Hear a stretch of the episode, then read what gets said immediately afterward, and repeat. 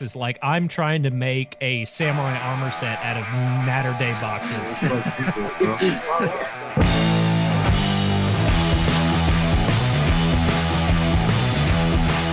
Yo, what is up, guys? We are here with a very, very special guest. Uh, Eric, you can take it away for the people that are here. So, What's, what's going on, guys? This is uh, another Serious Airsoft podcast. We got an awesome, awesome group of guys as our guests today. We got uh, a couple members from SYG.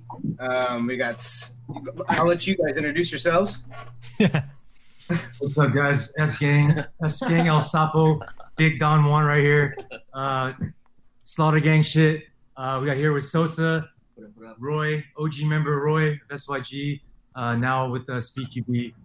Uh, so I'm basically, I have been the captain of uh, SYG Airsoft for years now. Now I'm more uh, taking on more of a coach role uh, with the new five, which includes Sosa, Demo, uh, Poseidon, uh, Marty, who am I forgetting? Oh, Rooster. Yeah, you know, uh, so they're kind of like the new guys. You know, us old guys kind of fall back, working on the SpeedQB side of things. You know, Yeah. oh yeah.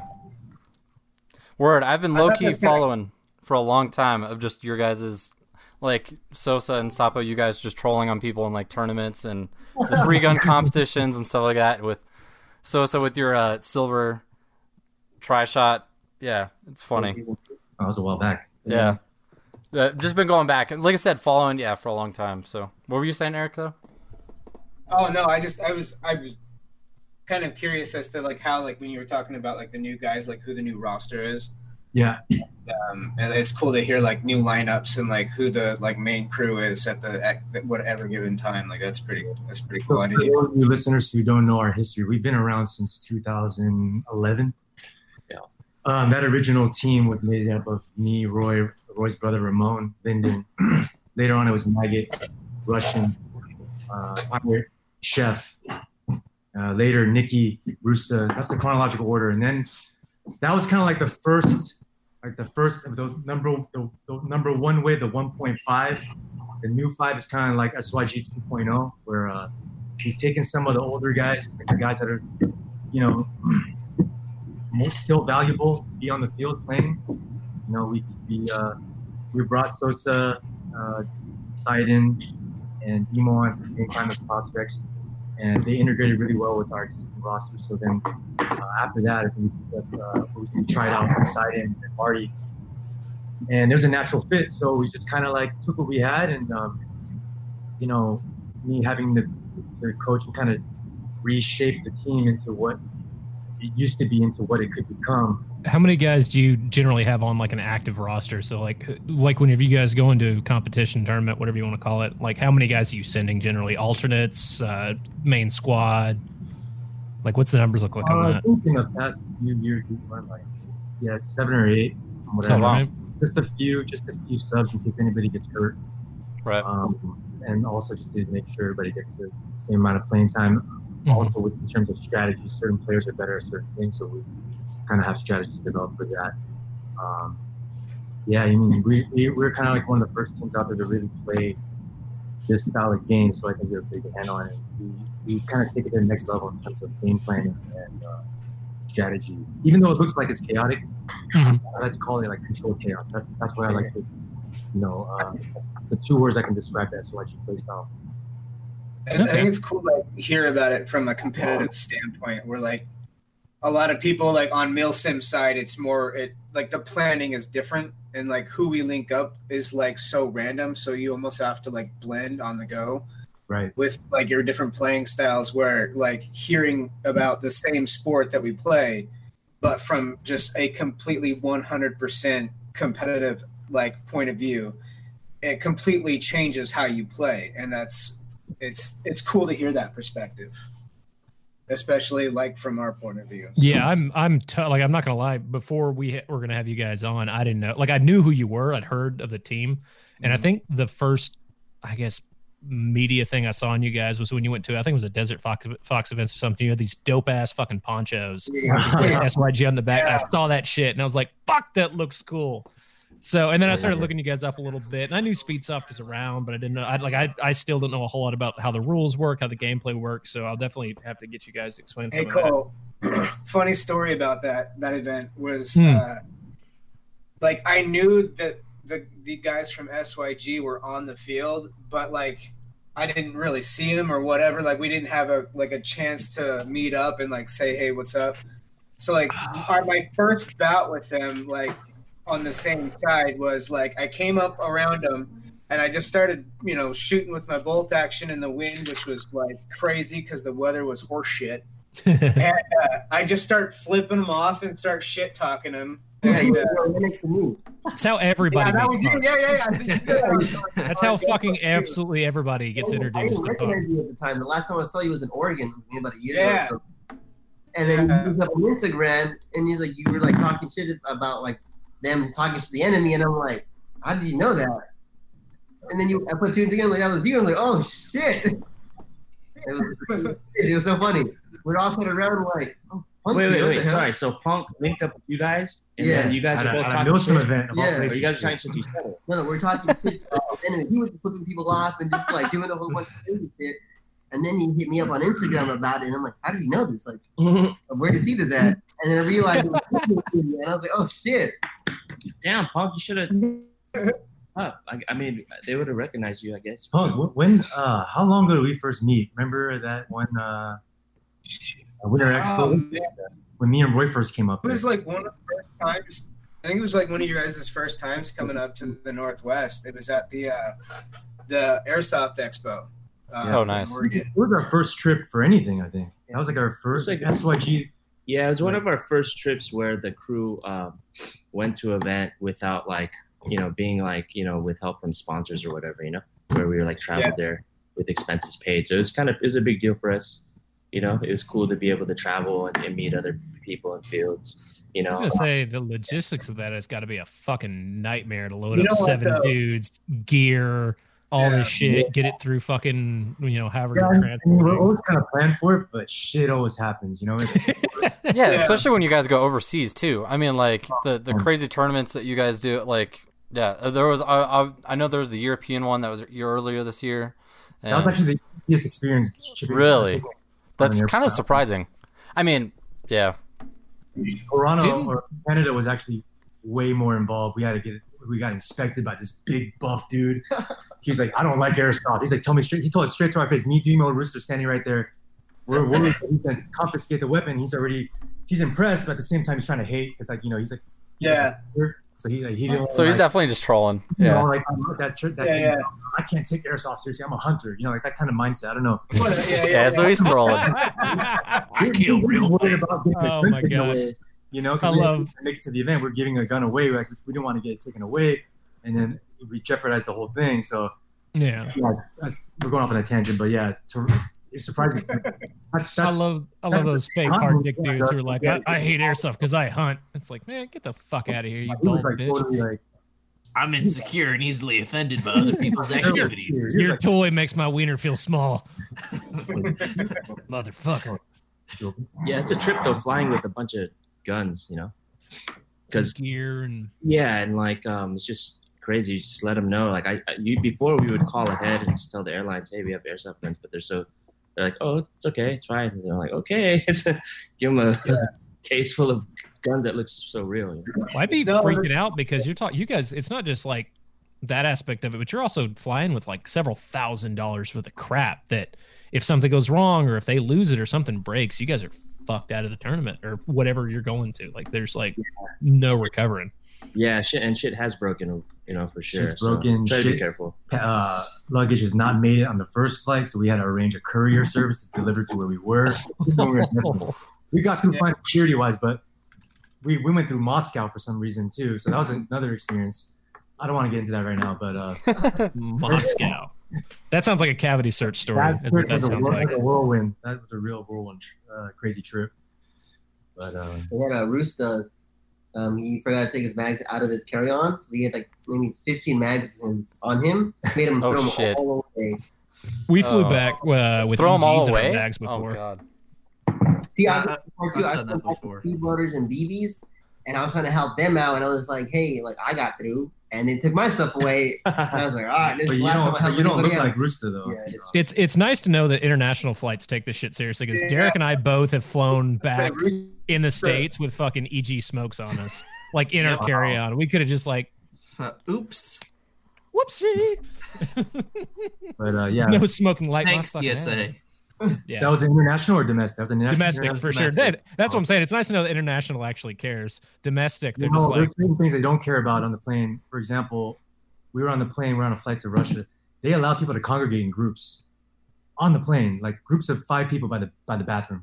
just hanging out, having a good time. Hanging They out. on American flights. They don't allow, you know, they they, True. they, they say that out loud, like you can't congregate. So that was a trip too.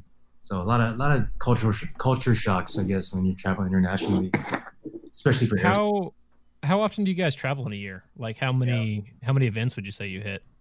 You can see went to Um, I don't know, maybe like three or so. This year's been a lot. depends. 25. Really? Yeah, If you, can- Maybe if a you bit count more. Toronto, if you count Netherlands, Netherlands again. Atlanta. They went to Atlanta twice Mhm. The same year, Yeah. for Battle Arena. too. maybe like five, five, six. Uh, yeah, it depends. It's, it's been um, picking up a little bit, um, just because we're, uh, you know, a lot of the stuff that we do is, you know, with SpeedQB is also represented by SYG as well. Mhm. So a lot of times we do like it'll be like a SpeedQB event with SYG there, you know. So different cross promotion type stuff. Not sometimes it's just SYG, it's other times it's just SpeedQB, and sometimes it's both. So kind of merges together. Nice. We got a How question. much does the uh sorry to cut you off there, Carl? Oh, you're good. How much does the like the speedsoft culture change or the play style change internationally versus American?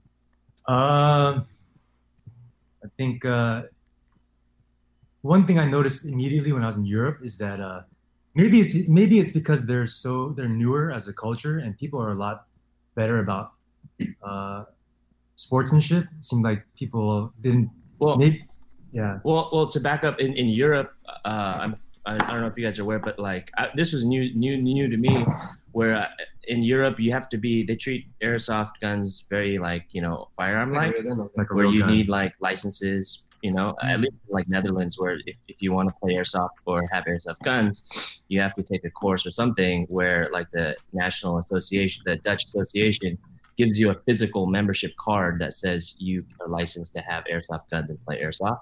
So that automatically, I think it, it you know it, it limits the players to 18 and over, and also they take it a bit more serious with like the milsim stuff too, I guess. But I think that translates when that translates into speed QB type of play, Mhm. uh, kind of skips that that that culture of speed softers, you know, where they're more um, maybe I don't know younger and a little more like you Reckless. Know, They're not as reckless, They're, they're a little bit Yeah. more aggressive versus like 18 you, you have some money you're like you know kind of more serious about airsoft so you take it a bit more like I- I guess however you expect the Europeans to play, that's how they play. The way Well- Americans play, that's how Americans play. yeah, let's say you could you could attest that with anything. Like we were talking earlier about uh, some of your boxing stuff, and I've noticed that in, in that aspect too. Like you'll box against, or like uh, back when you do Thai fighting, like you go against Thai dudes, they don't give a shit, man. They just bowl into your ass.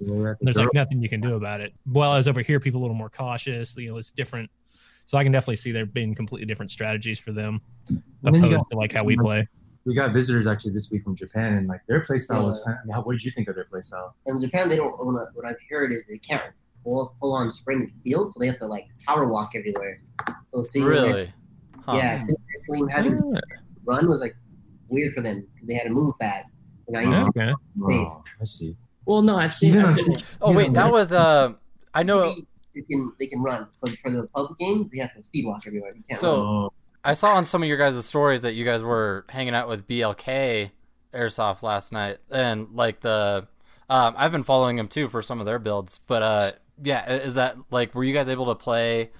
What were you guys doing last night? Were you guys able to practice or play just against them in their style too?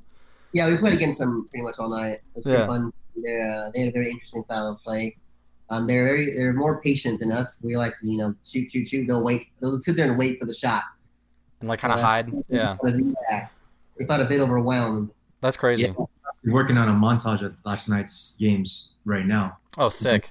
today. So Yeah, you guys, you guys do a lot of media stuff too. Has that? Do you think that factors into as far as you guys getting your name out there and making? Yeah, from day one, that's kind of what been our bread and butter, you know.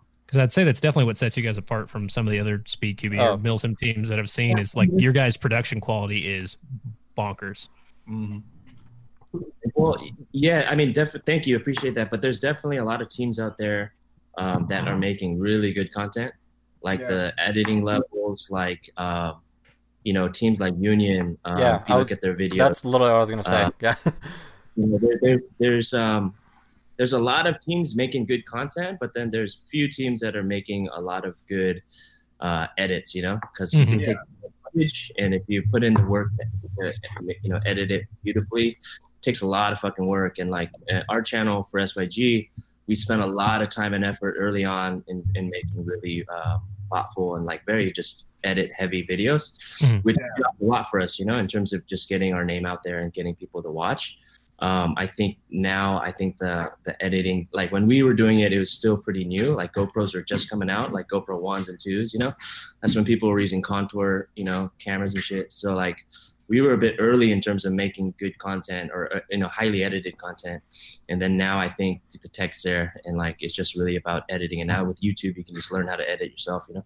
Do you guys Yeah. have like somebody that's designated to take care of that, or is it just kind of have a team effort? Everybody's pitching in, doing Uh, ideas, and making tweaks. It's definitely a team effort in terms of like creative. Mhm. I think maybe a few people more than others are more like creative driven to kind of, you know, we treat some like our videos, we treat it like a music video almost, you know, Mhm. it's, Mhm. it's Yeah. very music centered, not so much gameplay than layering music on it. It's, it's, I gotta, I gotta say though, like as somebody who's I've been editing for like 15 years, and so like that was one of the things that drew me to your guys's uh, and and it really made me appreciate the fact that other people like what it has generated in like the, the content that other people and teams are making now and like the quality. And as an editor i appreciate that because like i see that they know what they're doing. Like i can see that things are to the beat or like you have to feel like the way that a, a scene will flow with with the music and it, it like it all moves together and so when i see a lot of these teams and a lot of these different players doing that i'm like fuck yeah man i'm glad somebody else is getting it you know like Yeah. that's how you make a good video Well, I mean, sure. that's how I found you guys. Like, I don't know how many years it was, four or five years ago. I mean, just uh, like it was a new type of gameplay style, and it was a new type of quality for that gameplay. Like the quality was just so much higher than what was out there. So like, and then I- mean, and there was a couple of videos uploaded by then. I think it was like two or three. So like, it just sucked me in, and then I just started watching from there and have been continuously. So Oh man, yeah, thank you. Um, like one of our uh, more original members, Maggot, um, he was one of our primary editors, and Mm. he's just super talented. So Yeah. a lot of older videos were edited by him. Yeah. and um, he actually really started. Um, and again, there's probably people doing it before us, you know, but um, I think it was just uh, uh, for us, it was new for us, like doing different uh, things with editing, where like you know, we would just take some. We never, all, none of us went to like editing class or any of that shit. We just learned it on our own, for sure. and we would take little different things from other industries and just kind of use that to, you know, for like airsoft montages. You know, whether it's like, you know, like a beginning of a song. Like every song has like an intro, like a whatever chorus, interlude, right? And then basically matching that with the the feeling of a song or the music with the type of content. So whether it's B roll during the interlude and then back to action, you know, shit like that. So Right. it's actually a big factor in our original vi- or, or, uh, old videos to really make. Roy's being modest though. Like a lot of the bangers were done by him, not by this guy. What- Are you guys uh, are you guys credit. working on anything else right now? I saw you guys got like a new documentary out. Speaking of videos, Um, you guys got a new like documentary series? Yeah, so that's actually a big project for us. Um, you know, our you know our SpeedQB YouTube channel has started pretty late, um, and so what our channel is about is really uh, aggregating because there's so much good content from different creators. In, in, in specifically for speed QB or this type of gameplay, and a lot of these channels have have uh, great content, but um, you know it's hard to get viewers, especially if you're starting from zero. So what we do is we're all aggregating a lot of good content that we see from our community and sharing it on our channel to get people to watch it and also subscribe to those individuals. Um, Yeah. One of our original series, though, is our documentary series, which uh, we just launched the first one on Sunday. Oh, yeah. Um, the episode is I really watched that one too. um, the origins of SpeedQB, and it just gives you gives our, our viewers and our, our community a little bit of an inside look into how it all kind of started, and that really started, um, you know, as SYG started. So the first episode is about um, this team called uh, uh, ML Molan Malola Bay. Mola Bay. So Sosa is actually part of the original uh, team ML, and and Ben is the one of the founders that we interviewed in that episode, and he talks with Eric about um, uh, you know a lot of things because really it really started when us and Eric we started with SYG, and when we came into the airsoft world, ML was al- already like established; they were just kicking everyone's ass. So that's when we Wow. kind of first started having our first team versus team heads up five on five and that's kind of how it started. So there's a lot of different, you know, stories that came out from that documentary, including Sosa's story. I mean, it's a, it's a bang. I think it's a very, it's a, it's a story that kind of needs to be told, not only for the sake of history, but I've been getting a lot of questions from you know people in states where they feel like their local culture is not really picking up, and I think the story needs to be told because if they understand that it just started with two teams, like this whole thing, everything, this banner, you know, is a result of just you know two teams getting together Two teams Yeah. having an idea. Yeah. yeah, and just doing something that they want to do, and that's all it takes. And then from there, there's going to be a third and fourth team out there that might not be the ones that like take the action to do it, but they'll be the, the, the third and fourth team that does it. And then what happens is it just snowballs from there, you know. And that, that's why I think it's important for us to tell this story through the, this documentary series that it's really meant as a, as, a, as inspiration to uh, to the to the kids that are coming up because you know, I mean, I'm a little bit older. Sosa's a little bit younger. Roy's kind of in between, you know. And like I think what we're doing right now is even though we're at various stages of our lives, like we're kind of establishing what's what that's going to look like for the, the kids now. You are. I mean, you're you are legitimately creating a culture, which is huge. Yeah, I was gonna So- say I, I I see these little fuckers in dye mask and beanie hats popping up at every fucking field I go to now. Uh, I'm, and I'm sure you, and that's that's an important thing with that documentary too, is I'm sure you guys get it a million times a day. Kids ask you, how do you start a team? How do you do this? How do you do that? And if they just watch and pay attention, a lot of it just comes down to doing something and Yeah. sticking with it. Yeah. And then you know, sometimes lightning strikes and shit happens. If you got some talent, and you got the work ethic. Exactly. know, you can can't make that for- happen. you can't wait for someone just give it to you, or like you, you know, Yeah. like, you know, That, that you- something that I wanted to ask you guys. Like airsoft teams as a whole come and go like boy bands. Like they're in and they're out, and it's constantly. You said you guys started in 2011. For an airsoft team, that's a long time. So for those looking at starting a team or currently have one, what would you recommend, or what did you guys do to keep Well, it together? I think fortunately for for like for us in terms of me and Roy like the original members we were all friends to begin with uh, we were friends for yeah, I Yeah. don't even know how long so like you know there was a base there already and then what happened was we started playing and then we we've known Sosa since he was how old are you 11 years old. how old are you now Holy shit! so we've known him for that long so like I thought he was like 11 year olds now. I was like, God damn.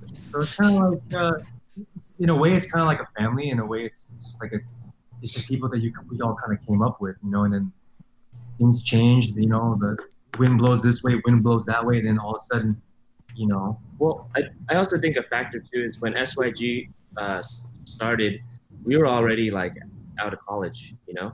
So, like, Mm. of course, if you're in high school playing and you guys go to college and go to different places and shit, you know, or get a girlfriend, like shit like that, people kind of drift apart. When I was like, you know, in my teens, you don't know what the fuck you're doing in life anyway. So you got a lot of different True. things to work. So I think that's why a lot of younger teams, you know, inevitably um, have like a, you know, a, a shelf life or whatever of like, you know, like one to three years or whatever, you know. I guess what I'm saying that we had certain advantages, you know, and like Yeah. that's what Roy just said. Like we already had full blown careers, you know. Uh, some of our guys already own their own businesses. Like, Yeah. Had, like, I was working in video games. Roy was like working on like you know, holding big accounts with Mark. You know, media and advertising. but But in media and advertising. So like we kind of had the perfect storm already. Like it just kind of like we got lucky, you know. And, but that's not to say that we didn't have to work at it. You know, Oh hell yeah! that's what I, I think that's the most important part. Of. You, know, like you have to take the talents and then pull them together. No, and, and Sosa can can attest to this because Sosa's you know that like the documentary we just uh, um, you know shared talks about Sosa for a good portion because Sosa was actually he was like 10 or 11 when he was playing and then we knew him since back then and Sosa is kind of unique because he's been airsofting since that young but also he's kind of seen he's been on like the original team ML um, you know now on SYG um, and he's kind of been through that whole uh, era of like early early on when there was no like team versus team like heads up competition to like seeing all these teams come and go and then now at the you know where we are now it's fucking amazing to see the teams at least in LA Great to see how Um, far the sport has come. a lot of teams they're not they're not going away we did see a few teams pop up and go away but I think SpeedQB helped that in a way because it has a ladder like a lead, you know of continuity it's not just Yeah, and an event. competition breeds. Yeah, Yeah, that's that's the Even, it's idea. Well, yeah, and the sheer amount of people that you guys have around you too. I mean, like for example, There's like me and Derek's scene is California. is tiny. Is like you know really small. So Little, little tiny. yeah. So it, it definitely helps when you have other you know bigger parts of the community that you can feed off of. Because like right now, Mhm. Colorado is struggling. So Colorado had had one good field and it burned down. And Yeah, it's well, all the weed, man. It's all the weed. Nobody wants to go shoot each other anymore. It's just- You don't have to bring down. yeah Was, uh, so I'm seeing so I'm seeing a lot of your guys' gats on the wall, and unfortunately, the people that are going to be listening to the podcast version of this won't be able to see them. But I was expecting just hoses, just big dick hoses all over the fucking place, and nothing but HPA. But I'm seeing some cool like one-off builds. I'm seeing some milsim looking builds. Oh yeah. Uh, dude, snipers, the get KWA, Guys play Tekken 45. That that uh that uh KWA Tekken edition TK45 makes me wet in Oof. ways you guys don't understand. I've been uh, God, I'm really bad. it's a good gun um, Dude, those things are slick. But do you guys? So what what systems do you guys run? Do you do a lot of modifications to your AEGs? Do you have an HPA? Because there's you got Polar Star, you got Wolverine, you've got Redline, you've got all these different engines people can run. Do you have one that you found works better for what you guys need? Uh, DSG or builds. So with, Yeah. with all the travel that we're doing now, Mhm. it's a lot easier to, to take an AEG with us versus an HPA gun. Mhm. Yeah, because I mean, we did take HPA guns. Like when we go to Oregon, that's one thing, right? Somewhere Yeah. flat, International though. You know, I got to fly with Yeah, tanks and all that. yeah, shit. So, uh, not only that, but within California, during there was a time where like they're talking about all these like, HPA bans. Correct. We were like, all right, stop all your crying. We started building all these like HPA killer AEGs, and then Yeah. like that. I feel like in some ways, you know, whether it was that because of the whole HPA controversy or because the people were building more AEGs, like that kind of there was a resurgence, and then Mhm. especially with um, uh, with DSGs, you know, and, uh, Yeah.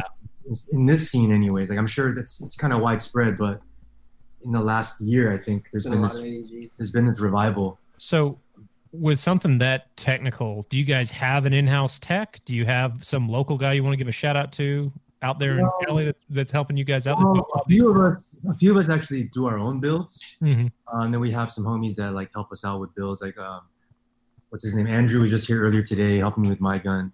Mhm. Uh, what's his last name? Andrew I don't know. I think he works with Insidious. Cities Okay.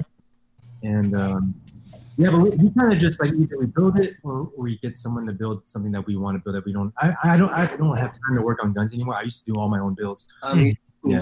So yeah, he he's basically There you go.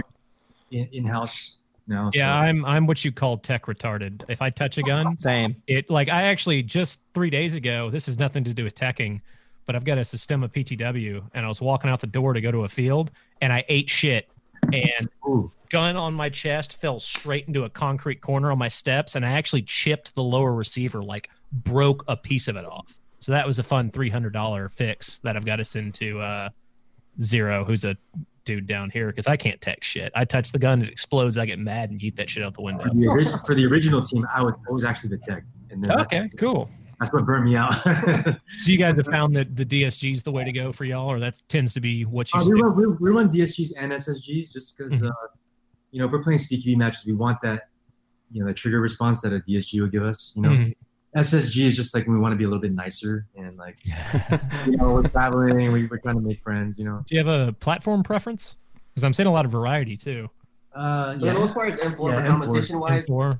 M4. Yeah, I know. I know a couple of other guys like the ARP9 or like the you know the AR9 style slim. Because the, the Mac changes have just got to be easier in the M4, especially something like an AK where you got to rock that bitch in. Like that seems like that's just too much. reload Hmm. sure, by far. Eric has Yeah. the reload of the team actually. Do I? I don't know. If I, I don't know. If, I don't know if I still do, but He's rocking the yeah, at one at one point I did, but I'm not not confident. Hey Sosa, Yo, yo, how, how much to send you? How, how much to send you a gun to have you do for me? uh, for you, free. Mm. Oh shit! Just uh, it's a six month period though. Just FYI. You'll get it back eventually. Uh, Here we got a question in the comments. Uh, Soto from Overwatch Tactics asks, "What do you guys think of Milsim?" I personally love Milsim events. I might be the only Milsim guy on the team. I'm trying to get these guys to This come out fool wears a more Milsim. helmet and shit. Yeah. But I mean, I think it speaks Dedicated. To, when- when Eric says that he ran into him at a Milsim event, you know, like Yeah, even as a as a you know um, in coaching them, like I want them to do other things too. I think it's important to like exercise different muscles because you know like sometimes sometimes it's important to have fun. And I think that's the biggest part of Milsim, Yeah. right? Like it allows you to kind of like maybe not like it's still serious, but serious in a different way. Yeah, right? it's you like- know? yeah. Probably the most fun I've ever had playing airsoft before. Like sitting out there 40 hours. So immersive. It's really dope. It's awesome. Yeah, I can say we're one of the few uh, speed soft or speed QB teams that actually do both. Yeah. You know, we played it in the MLA, which is a it's a Milsim uh, type Well, not competition. really. I mean, That's not really missing. Right? if they're gonna say it's Milsim, then it's Milsim. Oh, You know, you know what I mean. Like in, even with uh, you know, they- they're skilled in that way too. They can handle scenarios. They they went to Battle Arena, LA. They took it down. Went to went to play in Atlanta. There was a few controversial things that happened that didn't go our way, but we excelled at it. You know, and I think it speaks a lot to this the skill of the team is that we're not just like this fast playing team. Like we actually Yeah. are very teamwork centric and communication based, and we, you know, this new squad they play together so much that they're in tune with each other. They Yeah. They're one they're, they're five six different people, but it's one solid group. And that's one thing that uh, a lot of players don't have at Milsim games is that the at the beginning of the game there'll be a squad, but as soon as the game starts, they just pff, all spread and and I would expect to do weird, their own thing. expect to be able to stick together, you know, and like, cause that's the whole point, right? Like, I mean, at least that's my understanding of it. You know, You would I'm not- think. I haven't really Milsim.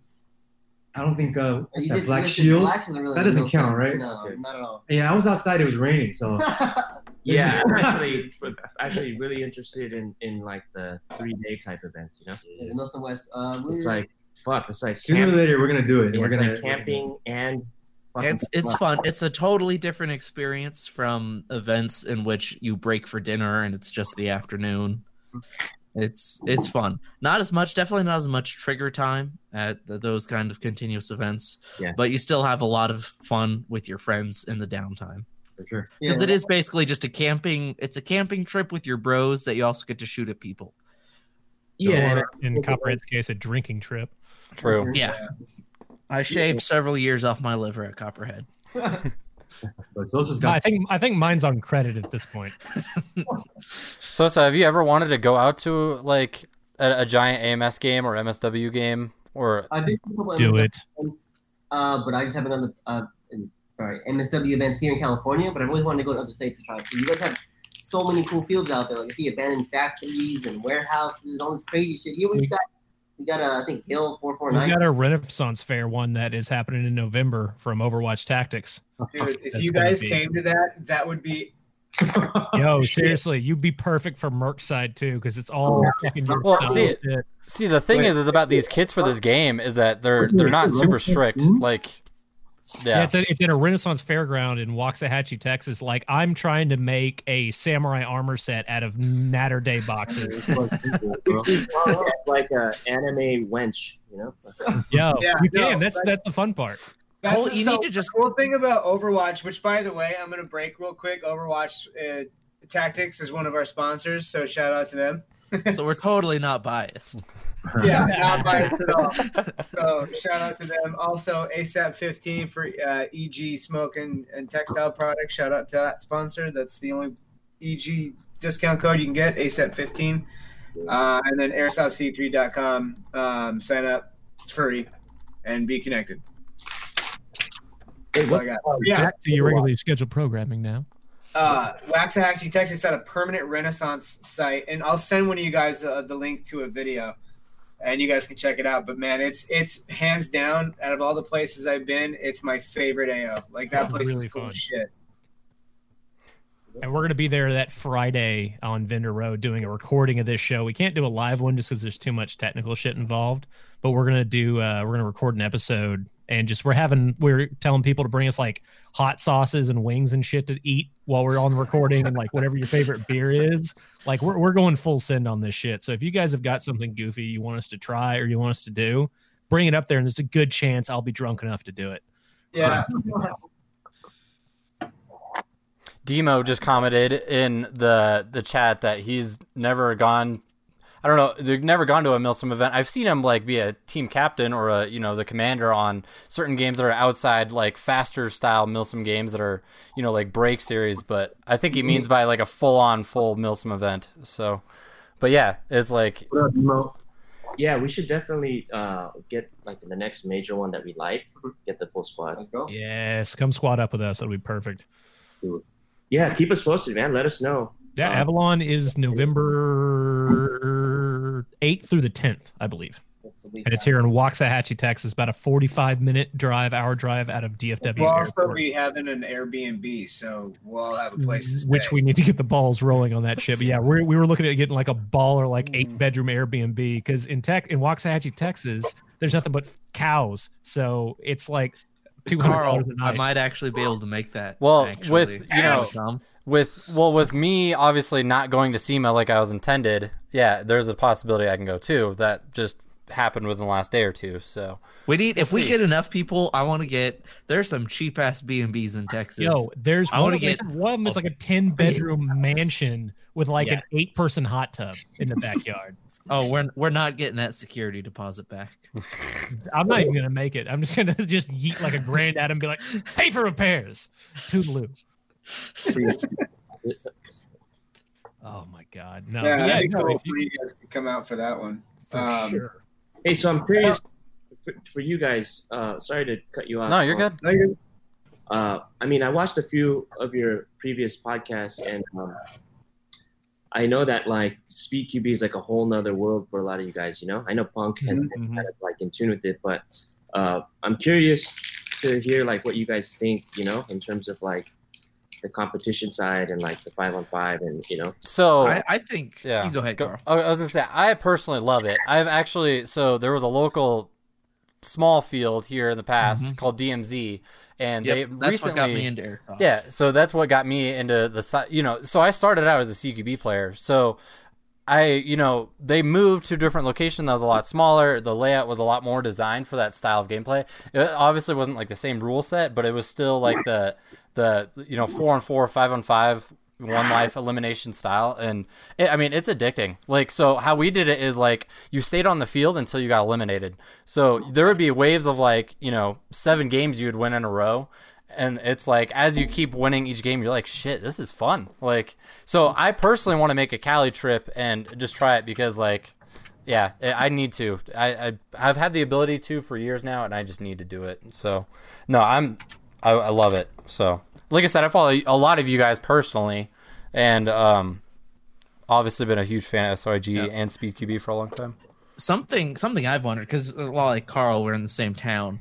Um, when I first got into airsoft, it was a CQB field, and that's that's all I did for years, getting into it. And I'd get on YouTube and I'd just see all these awesome videos of the Cali fields, and I've always wondered, um, like what is the best uh, CQB field in Cali? Because there's there's a lot. I've always thought CQB City in LA looked cool. Game Pod up up north always looked awesome just because of how how big it is. Yeah, I mean, What's I used to watch favorite like play on? Milsim Junkie videos, and that's what got me excited to watch like California Airsoft was is watching Milsim Junkie back in the day. But Is he still around? no, I he I don't think he's posted anything the last god like two years. So unfortunately, I wish Last. I saw he was working with SWAT uh, gear now, Hmm. like the company SWAT the boots. I saw him at Shot Show last year. Uh, I don't know if I have a favorite field, but I think all the fields here offer something a little different. Yeah.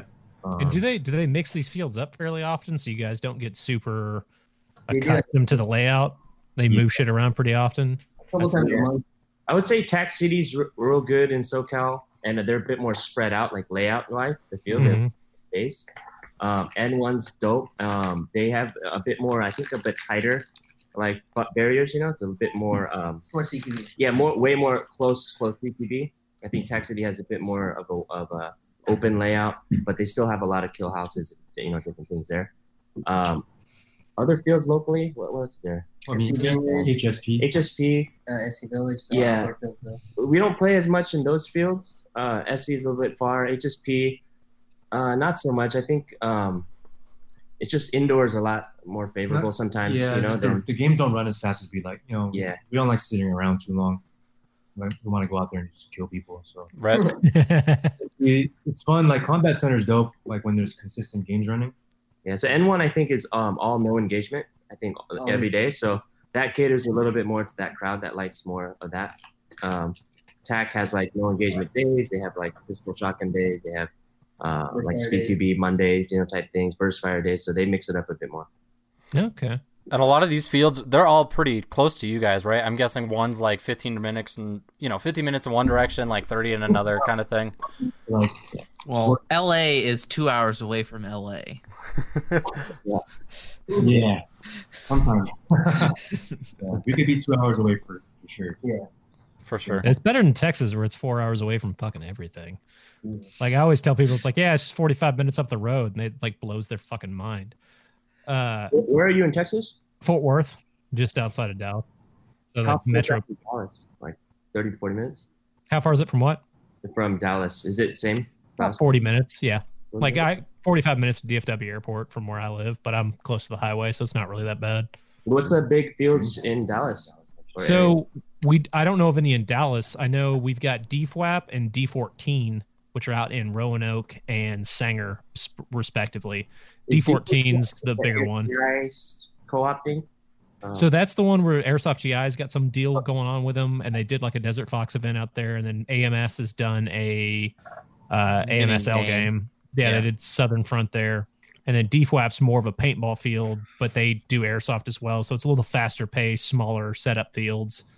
Whereas D14's just kind of an airsoft only, but it's a really massive layout they've got going on. Word. So I was curious, you guys, uh, with as much as many BBs as you put through your guns, do you guys have a specific brand you're loyal to? Even though I'm pretty sure they're all made by the same fucking company, because they're all all these all these brands are bitching at each other right now, and I find it it's fucking so hysterical. entertaining. It's hysterical to watch. Wait, Yeah. the, the BB brands? Yeah. Yeah, all that. We, we, we got a whole episode. yeah, of there's that there yeah up. there's a bu- there's a bunch of stupid airsoft drama on Yeah. who makes who who repackages BLS BBs better. I mean, that's to be expected though. That's to be expected. The whole rebranding thing. Yeah. Yeah. But do you get do you guys have something you've been sticking with or something you're partial to? Because you guys got to just be dumping through Changes bottles. throughout- It's changed throughout the course of like me playing. I remember when I first started playing, I really liked the those little tinted KWA two fives. Mm-hmm. I used to use those a lot. Elite mm-hmm. Force was good when they first came out. I don't know how they are now. They used to mm-hmm. make best tracers, I think, and then they stopped making them. The two five tracers, uh, I thought the best tracer on the market, and then they stopped making them. What are we using for tracers now? We uh, mostly run tracers these days. BLS, BLS and Tittman tracers are we usually use. Okay. Tracers are, are awesome for indoors. One of my favorite games of all time was a night game here in Colorado. That was Tracers only, and it was it was just awesome. I wish more people ran them. A couple years, uh, about a year ago, I saw a video of these guys at a Nelson Ops, and everybody was using tracers, and you just like a stream of tracers flying everywhere. Oh yeah, I've seen the video you're talking about. Yeah, they're Yeah. just all over the place. Yeah. it, was, it was so dope. People were talking on the radio. Like, it looked like an actual firefight. It was the same. That's cool. Yeah, I think tracers. Um, we, we may consider tracers uh, to be mandatory Yeah. for competition, just because it just solves a lot of problems. You know, It just makes Yeah. it easier to Um, spectate too. for spectators to see what's going on. You know, and then for refs to see BBs For pass sure. around. I mean, I mean does it it aim makes with sense. your does it aid with your aiming at close range? Do you still like fully ADS, or you just kind of walk the tracers in? I think uh, it depends on the player. Some people Yeah. ADS, some some of us don't. I'm more of like a paintball side player, so I've always relied on light anyways. And for me, a tracer just makes me now I don't have to use my light to give away my position. Whereas Sosa, I think he aims down sights. Yeah, right? Very deli- deliberate with my shots. Yeah, I think a lot of teams too. Like I think like the misconception, not a misconception, maybe a correct uh, conception early on is a lot of um, you know speed QB or speed soft players um, wouldn't use optic, you know, sights or anything, you know. Mhm. But it's progressing. You see a lot of the top teams and players very, very uh, I, mean, I guess precise. you you need it. Because your snap accuracy is, if you've got it like kind of sort of fucking dialed in, it's so much faster. Just done. You don't have to follow the beat because if you're following the BB or figuring out where it's going, you still have to wait for the first one to get there. So if you've got it set up to where you can just snapshot, man. yeah, teams are real good now, man. It's, it's crazy. that the level of competition is um, super strong because there's not that much room to like, you know, it's not a lot of forgiveness when you're that close, you know, close Mhm. quarters. for sure. The thing I want to ask you guys is like, obviously, I don't want you guys to give away a lot of your like your team tactics or anything, but just for like the general person who's never played speed soft before, what kinds of like positions there, like, does each team member have? What are they called, and what do they do? If you guys could quickly just go over that for, like I said, I would be curious to hear about it and kind of like what their strategy or role is. So, Yeah, back left and back right. Usually the guys are going to hose people down, keep them in cover. And we got the two snake players left and the right side. We're going to push up, cause commotion, cause the chaos. And then we got a center player who's usually calling shots. So we got a guy here, we got a guy over there. And if anything, that guy can push a two into the center edge and cause some more commotion there. So it gives a chance, the, the snake players a chance to shoot people, and the back player as well a chance to shoot people. So it's basically divided up into front player, back player, whether it's the you know the X player, you know, or the flag runner, mhm. as people like to call it. But uh, yeah, there's no like I guess you could say like assault and support. You know, kind of like those same positions. You know, sure. I would imagine like height, weight, speed has a lot to do with that too. Like I would, I would assume your smaller guys are going to be your, I guess what you call your snake, the people who are moving, bobbing, weaving. Like, I'm actually one of the taller guys, and I used to play Yeah, snake too. Oh, okay. Well, I've But that's seen cool. also gun is a preference too for kind of what position that you guys play. Is that a thing? Like, Definitely. Yeah, because like you obviously want something that you're you're not afraid to lay down on the trigger on for standing in the back. But then when you're a snake runner, you want something like a pistol because you're moving a shit ton. So they're like, yeah, I've seen, watched a little, you know, but He's been binging it for like two fucking weeks now. so At the end of the day, I think it just it boils down to preference. Like, see a lot of snake guys using rifles too. You know? that's cool. um, Well, especially with these new stubby gats coming out like that. Uh, I really want one of these, either the PTS, um, Virgo? I can't remember that, yeah, the Virgo, or that uh, that new KWA Ronin M4, the the PGW. That thing is slick. That Yeah. seems like that'd be fun platforms to use for sure. Uh, Tom, two tall Toms in the comments ask, "What is your guys' preferred tracer unit?" Depends, right? For uh, different yeah, I mean, There's a couple different models out right now. Uh, preferably for rifles would be the Ace Tech Lighter, It's hot right now. The it, yeah, very hot product. and then for pistol wise, they have an Ace Tech Light, so a smaller version of that, and it threads right into better rounds. So Yeah. What's that silver one? uh, that's X. Xcortech. Which has been around for a while. Yeah.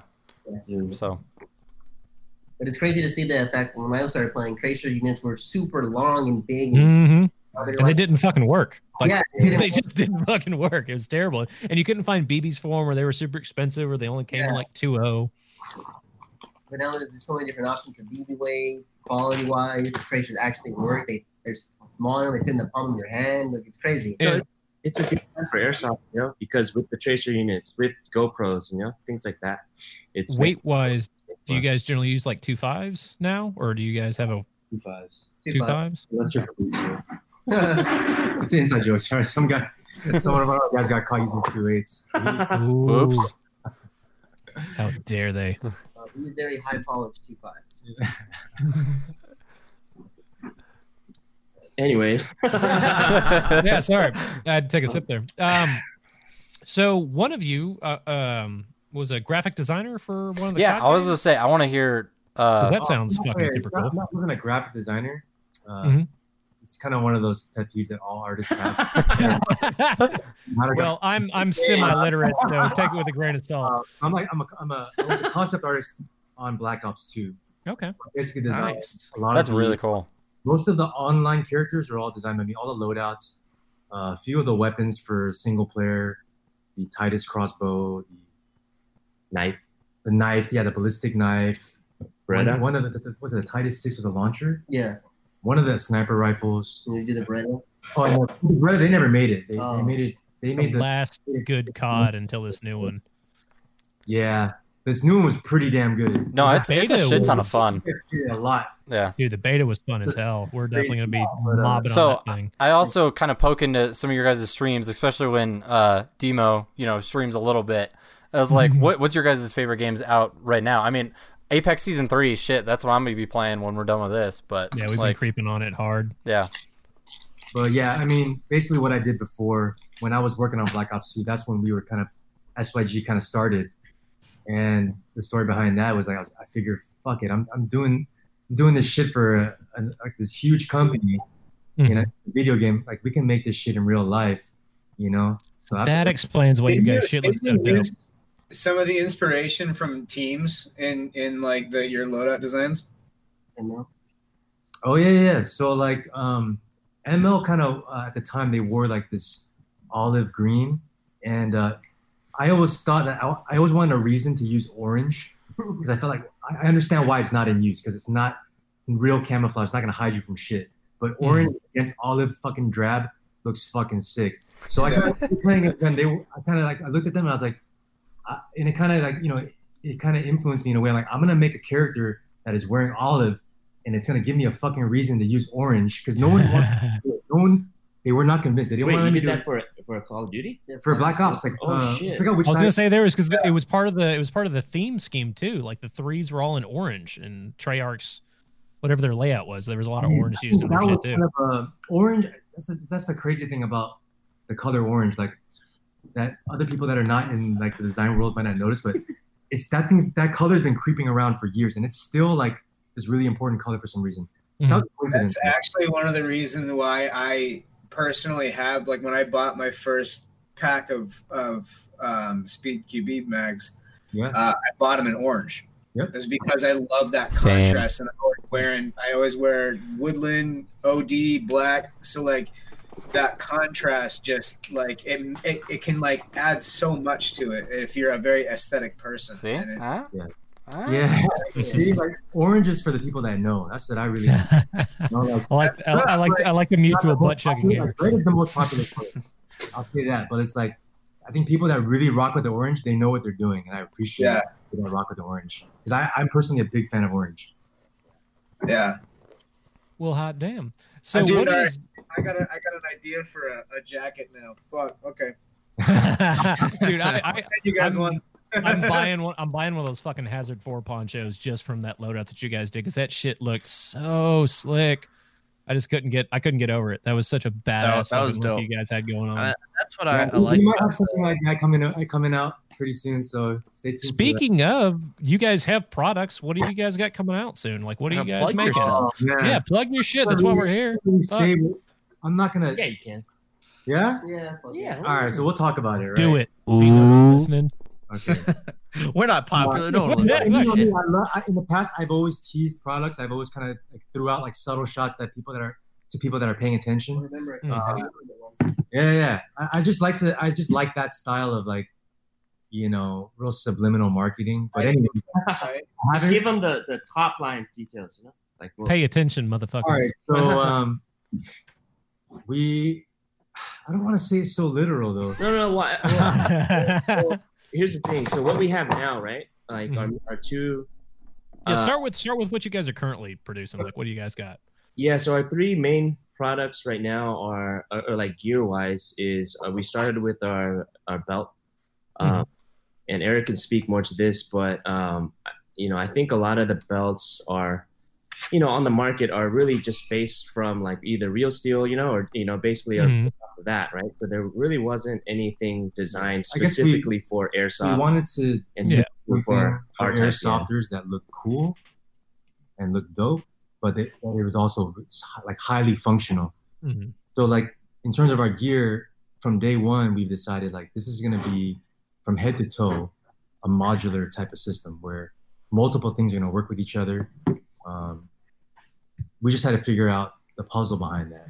And basically, the next few products that are coming out, it's gonna flesh out what that puzzle is starting to look like. So, like like Roy says, we have the belt. Yeah. We have Well, the tell, chest rig. tell them a bit about the belt. I think it's you know, I mean, it's not like So the know, molecule news, belt system. the function, you know, the quick. Yeah. So basically, like we all use like really basic belts. Like I think I used like, like a Condor belt when I first started playing, and I think a lot of people started that way. HSGI, but like I looked at the HSGI belt and I was like, I, I it, it feels good, but it looks like a. It just looked weird to me, you know. Like I, I wanted to look cooler, so I, I just started sketching. I was working with Ramon at the time because that was our first big product, right? Yeah. And uh, he did make it look super cool. And then Ramon's always thinking about like function and like design. He's like, why don't we like you know have this function where they could take off their loadout and then replace it with something else within seconds. And that's how the quick strip was developed. So the, the MBS, which is the molecule belt system, has a feature that uses a quick strip, which is like a, a full strip. Um, mo- it works on Velcro, has has MOLLE uh, sewn onto it, and then you can just rip that off. Have something another setup for like a pistol, for example. If you're running rifle, run you know rip that off. Yeah, because it's a Pistol pitch to reset up your whole belt Yeah. if you're trying to go Yeah, for sure. rifle. So, and then and then that that was one just solution that we you know kind of created, I guess, into like quick quick loadout changes, but also like other things because like when we played, belts would like shift around or move around, you know, just because we're sliding around doing a dumb bunch of crazy shit. So like we developed that um, the lining, which is a very like a soft like gel, almost like foamy lining. So And And the- actually, yeah. There you go. So the silhouette of it too, it's Mhm. contour. And Eric can speak more about this, but he designed it to contour around your your hips, Yeah, and and and it it, it squeezes you, and you can tighten it, so it's kind of like a gel. it's just I, I took a lot of ergonomics and like um, it's the only belt that actually stays on my hips because I have none.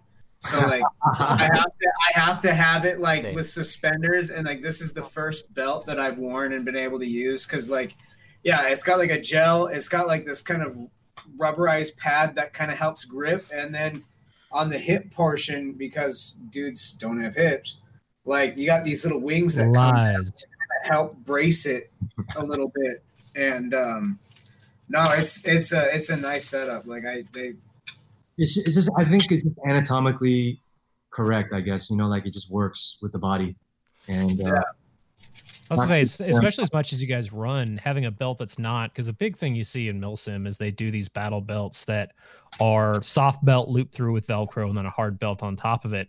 My issue with that is when I run, I don't know how other people run, but my my feet hit hard and I'm sprinting all out and my hips move, so shit flies everywhere. I don't care how fucking good it's secured down.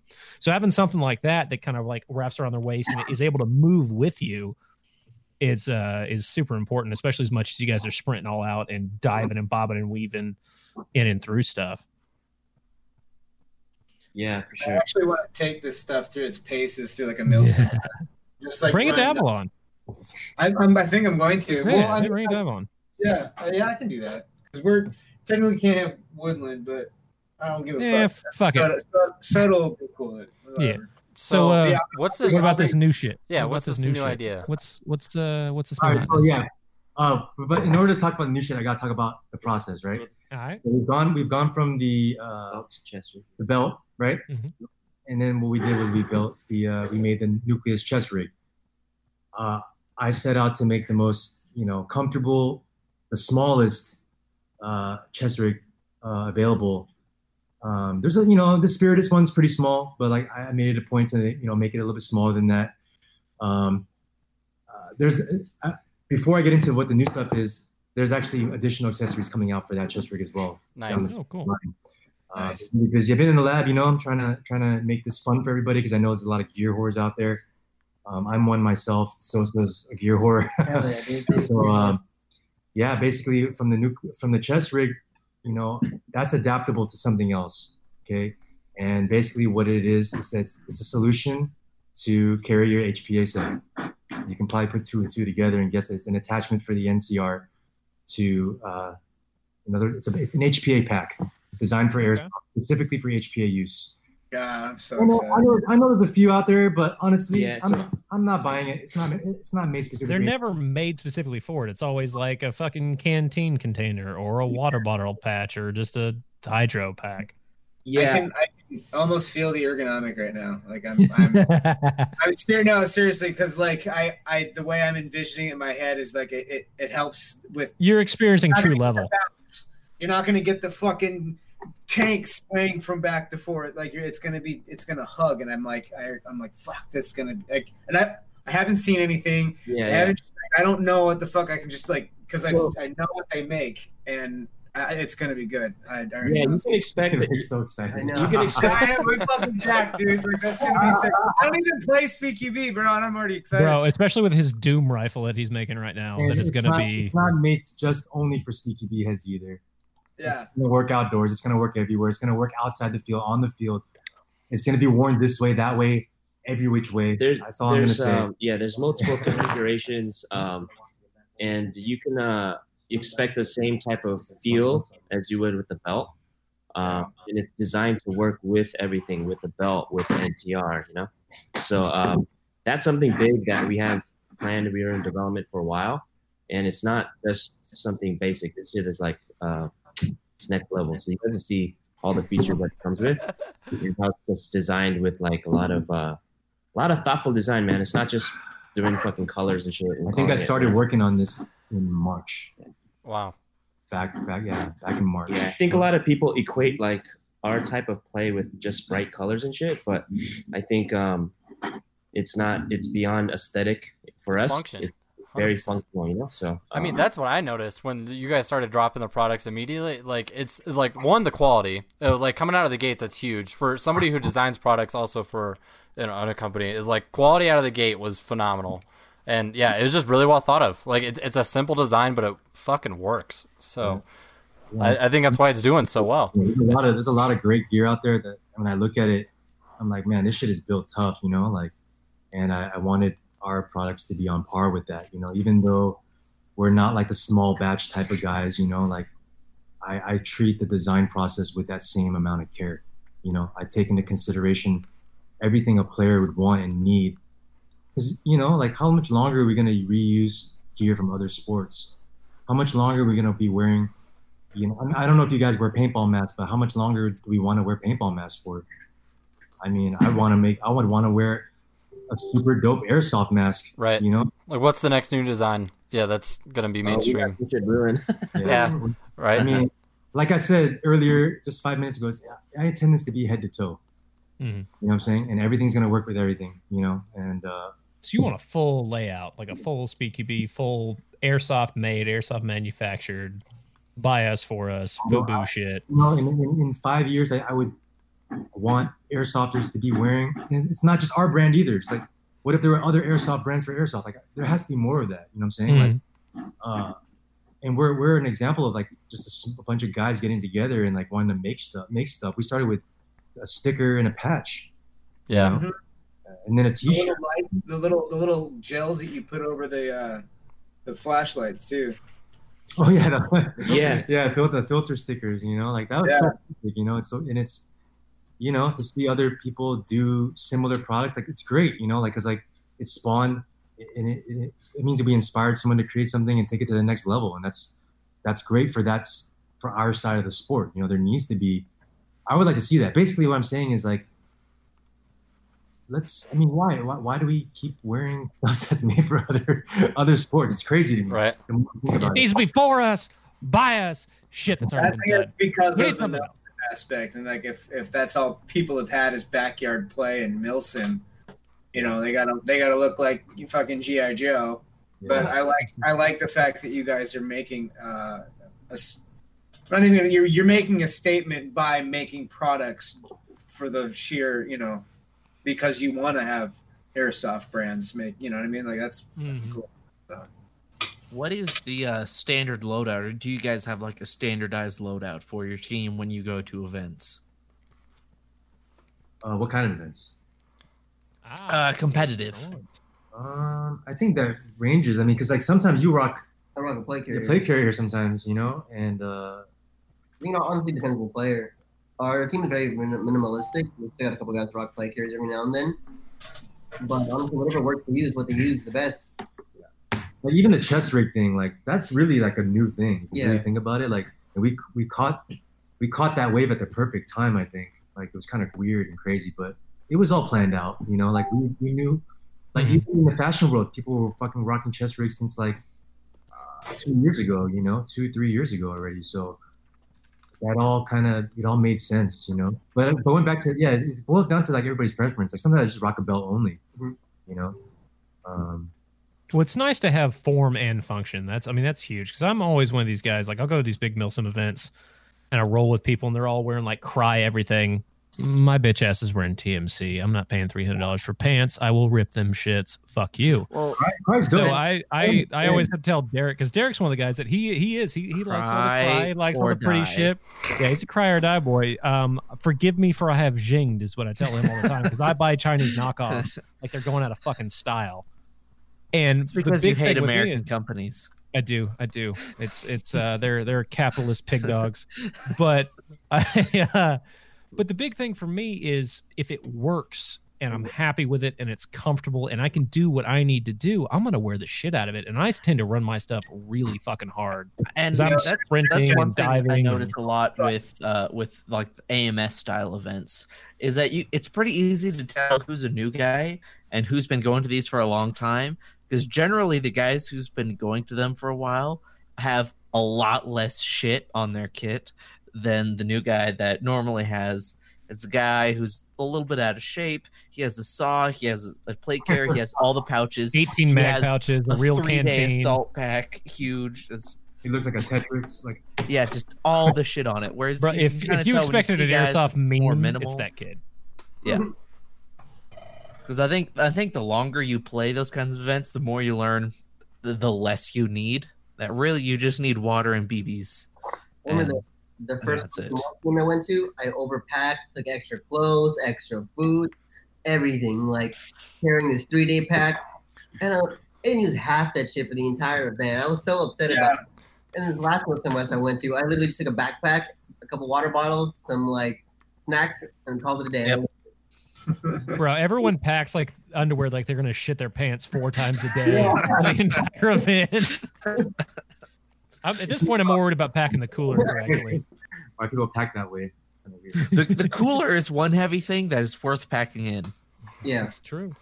Yeah, the I think the uh, Copperhead we had the Arctic Cat with the cooler in the back, so we, Mhm. we could almost call it a technical for beer run. That's Yep. literally what we were doing because Yeah. I don't think they did much else than bring us beer the whole time when we could get a hold of them. And the ladder. Although Probably I- that. I will say, filling up on beer in El Paso with Cass was my favorite thing. Watching him try to like find White Claws and then randomly wanted to go to the toy section and then He gave me Jamal. after was that. there a toy section in the liquor store? nah, it was at Walmart. And that's that's got to be half the fun for you guys too when you go on these long trips, especially overseas. Is just like having the camaraderie and like the team hanging out and you guys just fucking around and having a good time. Yeah, I mean, like the the playing, it comes kind of automatically. Like I remember when I was in the Netherlands, I was so tired, but it was really just about like hanging out with all the European teams and the players and just, uh, you know, it was only me and Demo on that trip, but like that trip was more about like meeting all these new people and like, you know, still having to play and then do media and like all this shit. I'm sure like you know when you guys go on the bigger group trips, and I'm sure our upcoming trip next month, we're, we're going 11 people. It's gonna be Yeah. pretty Yeah. fucking wild. Uh, oh man, it makes me. I personally You're stressing out already. He's like, "Fuck." and just fucking with everyone while they're sleeping on the planes. Uh, Roy one time fell asleep, and I put a pretzel in his mouth. I watched that video. It's Oh, quality. you, you, you, were, you were a very nice friend. We do way worse things to each other when they fall asleep. Uh, what? Speaking of your, you were talking about your your vlogs and your uh, your documentaries. What kind of camera equipment are you guys using? Because we are all kind of completely in love with these DJI Osmo cams. Because that recently came out. Yeah. And we're we all want one to buy to just make dumb shit and because little intros because and because Punk would just whip it out of his pocket and like film for thirty seconds and then show us on his iPod and it looks cinematic as Bro, fuck. that walk Like, video bro. of us just like so I don't know if you guys have seen it, but there's a video of us just like walking to the opening soundtrack from Reservoir Dogs. It's on the website. And we're like yeah. holding, yeah, we're like holding Natter, the Natterday beers, and we're just walking and we're gooning out. None of us know we're being fucking recorded because this camera's like this fucking big. And so the best part is Carl, who knows he's being recorded, it pans over to him. He's just cheesing his balls off. I'm dying. But Cass and I are just gooning out the entire time, like drinking our beers, walking bullshit, and and it came out so well, and you wouldn't believe it was shot on something so small. Um, well, my take on that is we actually do a lot of stuff um, bare bones, meaning like we don't have crazy camera equipment. Mhm. Um, there's so much you can do literally with just the iPhone camera and a gimbal, Mhm. and with GoPros.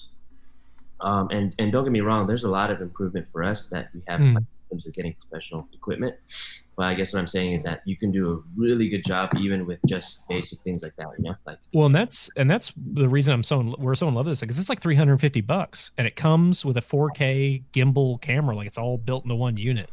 And it's, I- yeah, And then somebody's I just got to design a mount to mount it to plate carriers and chest rigs and shoulder mounts and head mounts and Mark, Mark, Chicken that's your mounts, job.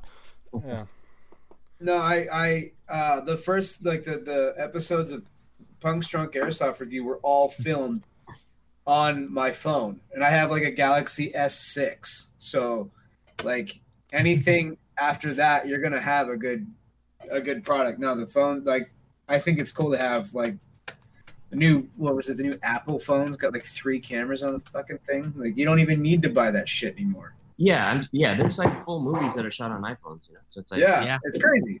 like that's definitely one barrier that's not really there anymore. You know, so anyone can create like really good cinematic. Yeah. the uh, DJI, DJI gimbal, though. Yeah, Osmo the gimbal. gimbal helps a lot. You know, you know, and the new Oh, for GoPro, sure. GoPro 8 just came out. Uh, The new stabilization in the new GoPros is pretty awesome. I've gotten to play with that a little bit. It's crazy. When you guys feel gameplay footage, what do you guys usually rock? Is it all GoPro, like more newer generation GoPro stuff? Four and up. yeah. I've been using GoPro Hero 3. Well, Yo, Damn, so, no so joke. I'm using the. I got the Hero Three Black. That's what I got. yeah, yeah, yeah, that's what I use. Like the new GoPros are super cool and super nice, but the brand new 2003 GoPro. yeah, yeah. we have too many issues. The seven overheats a lot. Um, in the eight, did the eight just get announced or some crazy shit It too? came out today. Dude, the 8 Oh, wow. dope as fuck. If you look at the video, I was like, I do agree, though. uh, Yeah, I never had a problem with my old ones. No, the three just I turn on, record, boom. My seven, the battery died. I, I only rocked a GoPro at one AMS event, and I realized after the event that when I thought I was turning it off, I was actually turning it on. So the only footage I got was me walking back to spawn and reloading. Ah, And after that, I'm like, nah. Which that's actually that's what I want. I want somebody to like somebody who's actually big in YouTube to make an air like I'm gonna get a gameplay video in Milsim West, and it's just like him like loading his mags, taking a just piss, disappointing the fuck out of everybody. about his yeah, just Yeah. bitching about his back hurting just because he turned it on at the wrong time every single time. I need to. I need to make a Milsim West video that isn't like military heavy, but I want to make it like.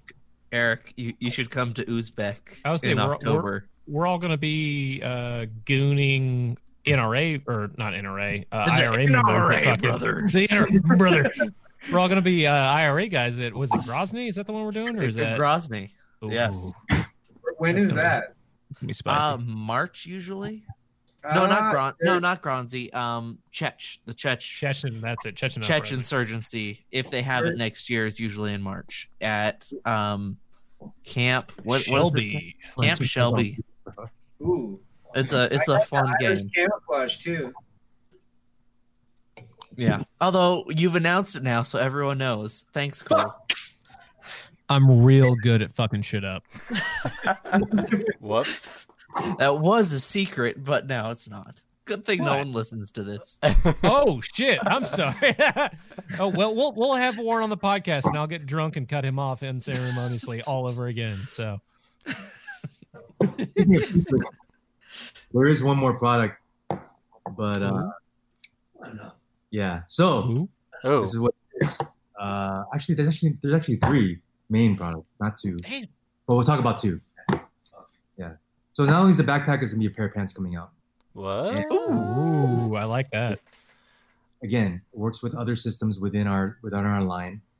Uh, everybody that's worn it, that's tested it, has said that this is the most comfortable pair of pants they've ever worn to play airsoft. Are they stretchy? Because I mean, if you're asking, that's probably what you want, and I'm trying to give people what they want. So nice. it's definitely built with comfort and durability in mind. Just think about the way that you know people play this spot, this side of the sport. Um, that's what it's built for. But not only that, I still everything that you everything is still intact from a from a pair of tactile pants that you would expect. You know that you could still rock outdoors. For sure. Only it's probably going to be a little bit more comfortable than what you're used to, and um, yeah, you guys just have to wait and see. And that's we're not too far away from the drop. Uh, it's gonna I was gonna ask what the timeline is. It was coming up gonna- pretty soon. Black Friday. Black. Oh shit. Nice. That is perfect timing. It's a very s- symbolic day for us. You know, all of our, uh, not only for the team because we we wear black. You know, all black S gang, uh, Black Fridays, and uh, that's that's that's kind of when we when we do our, our bigger drops, like our main products. Hell yeah. keeping that up. But um, yeah, there's actually more stuff on the way. Just that they're not they're as they're they're still exciting, but those are very exciting right now. So, uh, but then we're developing like a lot of stuff in the background. Like you know, basically we we're here. We're I work on this full time now. Roy, you know, I wasn't doing you know a couple years ago. We are just all doing this part time. And now that I can actually like really, you know, sit down and think about what this looks like and you know Roy Roy builds the, the the roadmap for like the league and how how how us as a brand that makes gear, but is also a brand that has this platform Mhm. for teams to compete.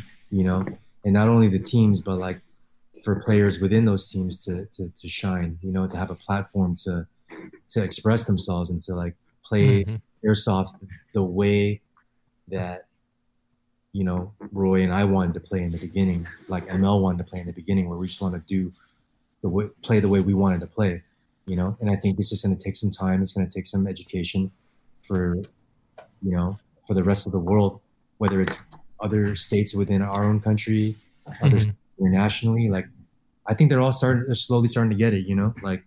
Um, I think people just like to compete, and I think I was you know, For sure.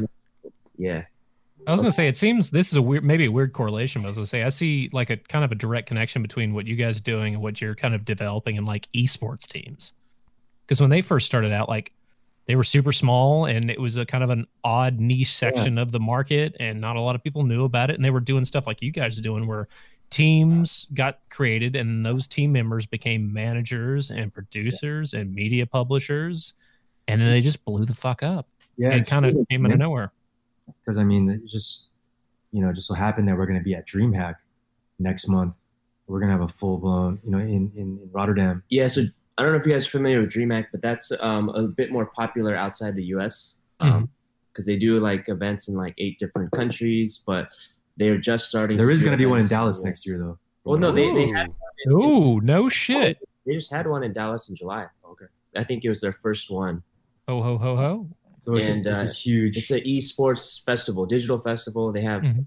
they did like they have like the biggest like local land parties there where they have actual competitions. Like they have a hundred K Counter Strike Go competition at the Rotterdam one. So um, with our you know our partners in Europe, we're having our European championships at the digital festival, like at DreamHack. We're building a uh, a ten thousand square foot SpeedQB arena at the Wow. convention. That's a Nice. good segue into That that, is too. so like cool. that's That is there. There's a lot of Same fan parallels base, between man. between the two. yeah, No, for sure. And like the, the top out of the top ten most viewed games on YouTube, um, in in regards to esports as well as just you know Mhm. five out of the ten are shooters. Yo, you know, get Fortnite. get some of those CS kids to hop on the team and do like a pro am for them, like or, was, or whatever they call it in golfing, where you like you golf with a celebrity. Yeah, Get it's one of those, get one of those uh, it's just like and click esports. fuckers and Well, stick them on your team. it's just like esports where you yeah you play with a like you have a pro and then you play with a celebrity. Like yeah, that would be super cool. Is like have an airsofter and a celebrity. That'd be quite interesting to see. Yeah, or have have like a team of the CS:GO guys play against y'all. That's Yeah, totally. It gets so murked. Yeah, that's what I'm saying. But it'd be it'd be cool as hell to watch. 'cause These kids all think that like they actually know what the hell they're doing. You guys would just go and then just be like mob, We, we and got then it's guys, just fucking we over. got guys in the team that can beat him at CS too. This guy is like CS god no, right no, here. no, no. Oh, shit. But it'd be it'd be dope to see, and you guys could cross promote like that too. Like you guys could try to play mm-hmm. them in CS:GO. in some ways we with the modern with the beta we kind of have been everybody kind of has been in the community it's kind of weird don't tell me you weren't playing the gunfight and thinking that you were playing on an airsoft field Oh, Bro. dude. Oh yeah, Hundred No, percent. for the sure. two v two. It was 100%. awesome. they straight up referenced hsp or some shit Mm. on airsoft field in my opinion the way Yeah, that it was. from what i know that the way they make games they definitely were looking at airsoft videos Hundred I've been saying for so long that if an airsoft field would take the original Modern Warfare maps, just take a grid of that map where the buildings are, put buildings, where the roads are, put roads, and just make airsoft fields. believe There's like the the, Nuketown. paintball There's the field Nuketown, made yeah. shipping yard from the first modern Yeah. Well, and warfare. Nuke- Yeah, and they're yeah. insanely they're insanely successful. But give me like wet work or some shit. Like, oh fuck, that'd be so Ooh. cool. what's Yeah. that one I mean- map with the two houses Fuck, i can't think It's of Nuketown. Yeah, it's Nuketown. yeah, Yeah. airsoft Nuketown. That's a thing. Yeah. paintball Yeah. field has one too Yeah. Mhm. Um, but that's the thing. This is the same parallel with e- esports with airsoft too. I think you know, like esports wise, right? Like for actually, like for shooter games at least, it was you know, it, it first was really about the scenario campaign mode, right? And then and then multiplayer just started cracking, popping, right? So then then with multiplayer, you form teams and clans, right? And then it starts Mhm. becoming like, hey, fuck the public game, let's go team versus team. And that's the same shit that's happening in airsoft in terms of you know everyone's playing together. It's a fun hobby.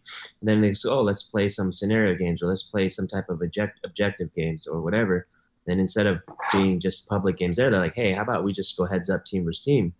So I mean that's the same thing in airsoft, you know, that we're seeing now. So um, gaming is a big part of it. I think that's our main like. Uh, um, uh, you know, one segment for us in terms of you know getting more airsofters into or more people into airsoft.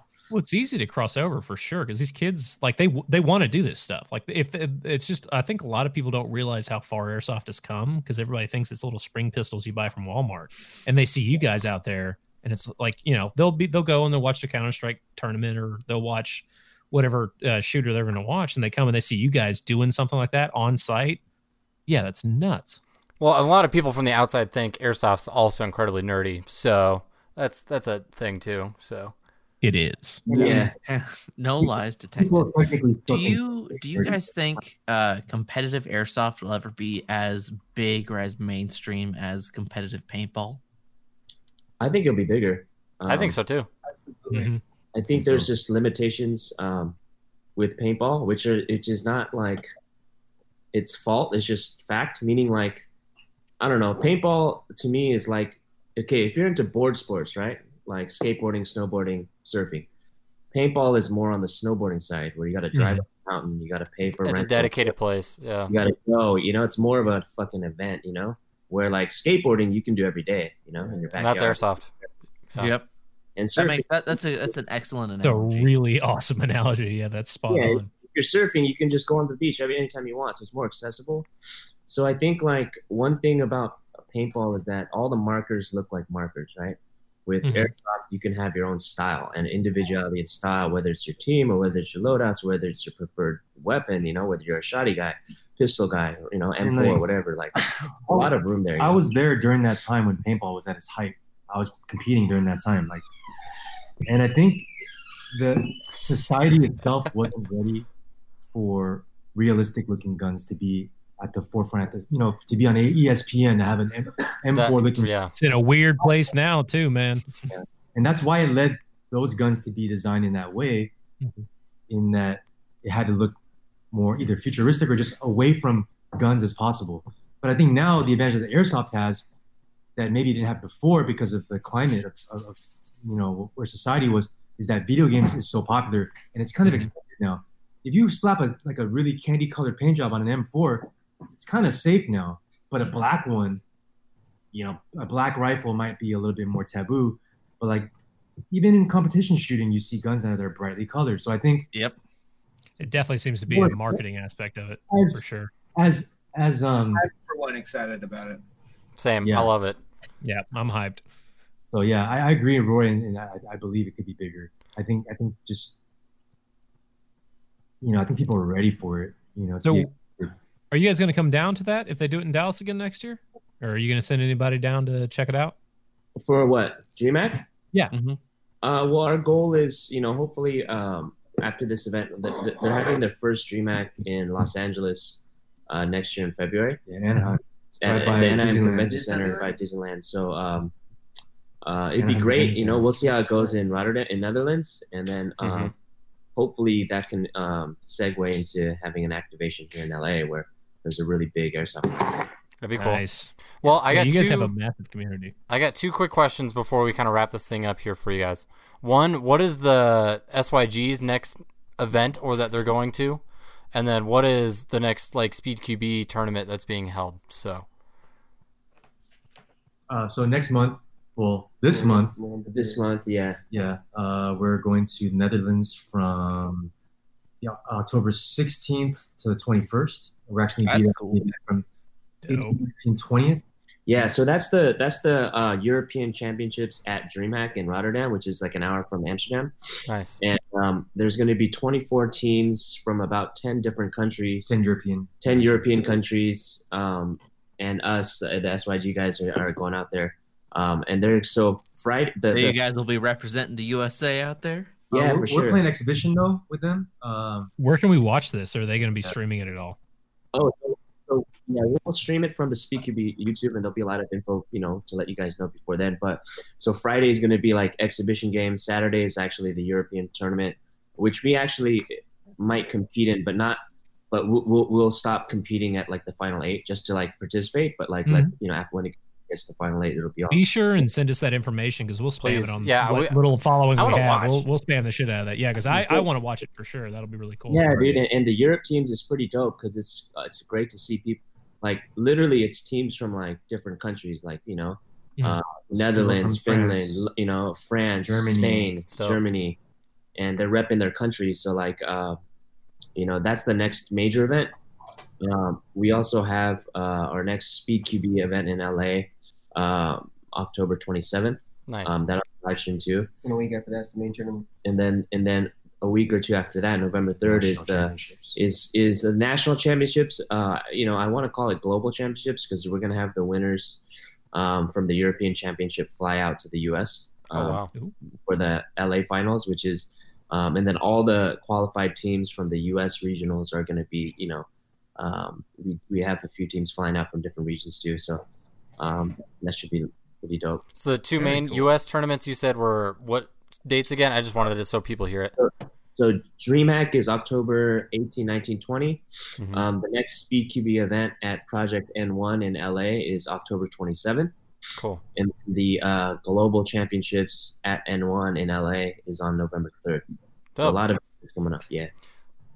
Cool guys. Well, we really appreciate you guys coming on. Like, uh, thanks. I mean, you guys. Uh, it's fun to hang out. It's like I, I want to talk to you guys a little bit more after the show too, if that's cool. But yeah, Sure. yeah. Yeah, where uh before we do that, where where can people find your stuff? Where can people buy any products you guys make? Uh, go ahead and plug your shit. So Right yeah, now. you know, speedqb.com on Instagram at SYG Airsoft at speedqb. Um, personal handles at SYG so at SYG dot wait, Sosa. just Sosa. SYG dot thirty. And I'm SYG dot Sapo dot 45. And you can find all of our uh, other members basically that way, SYG dot, you know, whatever the name is, Demo dot 25. Yeah. Um, yeah. And uh, our, if you do have any European uh, viewers, um, Yeah. SpeedQB.eu is for. EU. That's really cool. So, Cool guys. Nick? Well, uh, Eric, do you want to kind of wrap us out with the our famous outro? I say, punk baby, you want to see us out of this? Another Serious Airsoft podcast is based around a terrible idea that people actually want to listen to grown men talk about their toy guns and their adventures using them. and with the lack of follow through, Airsoft has exuded. It's a fucking miracle we made it to episode 16. If you like what you heard, great. Let us know about it. And if you don't, keep that shit to yourself because we don't do constructive criticism. Yeah. your head, but don't let the admin see you drinking, and we'll see you next time on episode 17. Adios. Hell Bye, yeah. guys. Later, guys. there, guys. Later.